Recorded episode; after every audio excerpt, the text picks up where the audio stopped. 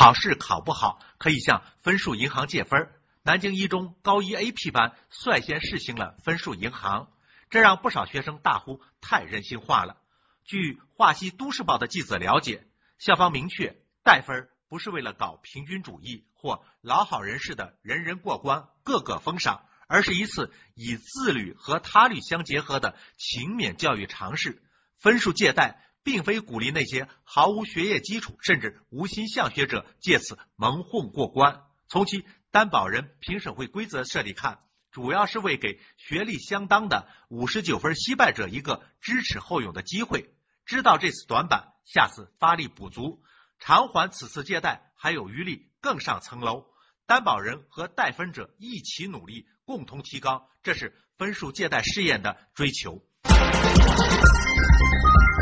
山峰说：“任你说的天花乱坠，终究不过是唯分数论的陈词滥调；任你如何花言巧语，还不是一场自娱自乐、自拉自唱的闹剧。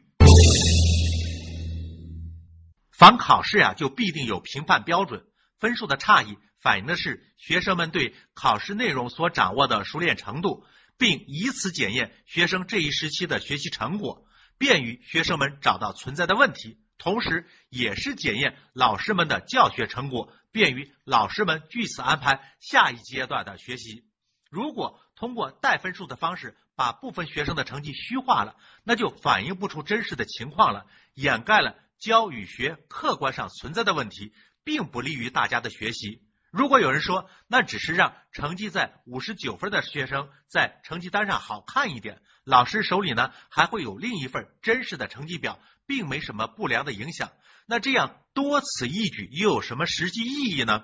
六十分能否作为及格线，完全可以由学校和任课老师根据不同级别的考试自行认定。如果校方从鼓励学生学习的积极性出发，希望多数学生的成绩好看一些，完全可以从出题的综合难度、判卷的标准尺度上统一把握。何必要等分数出来以后再没事找事的搞什么借分呀、带分呀这套小把戏呢？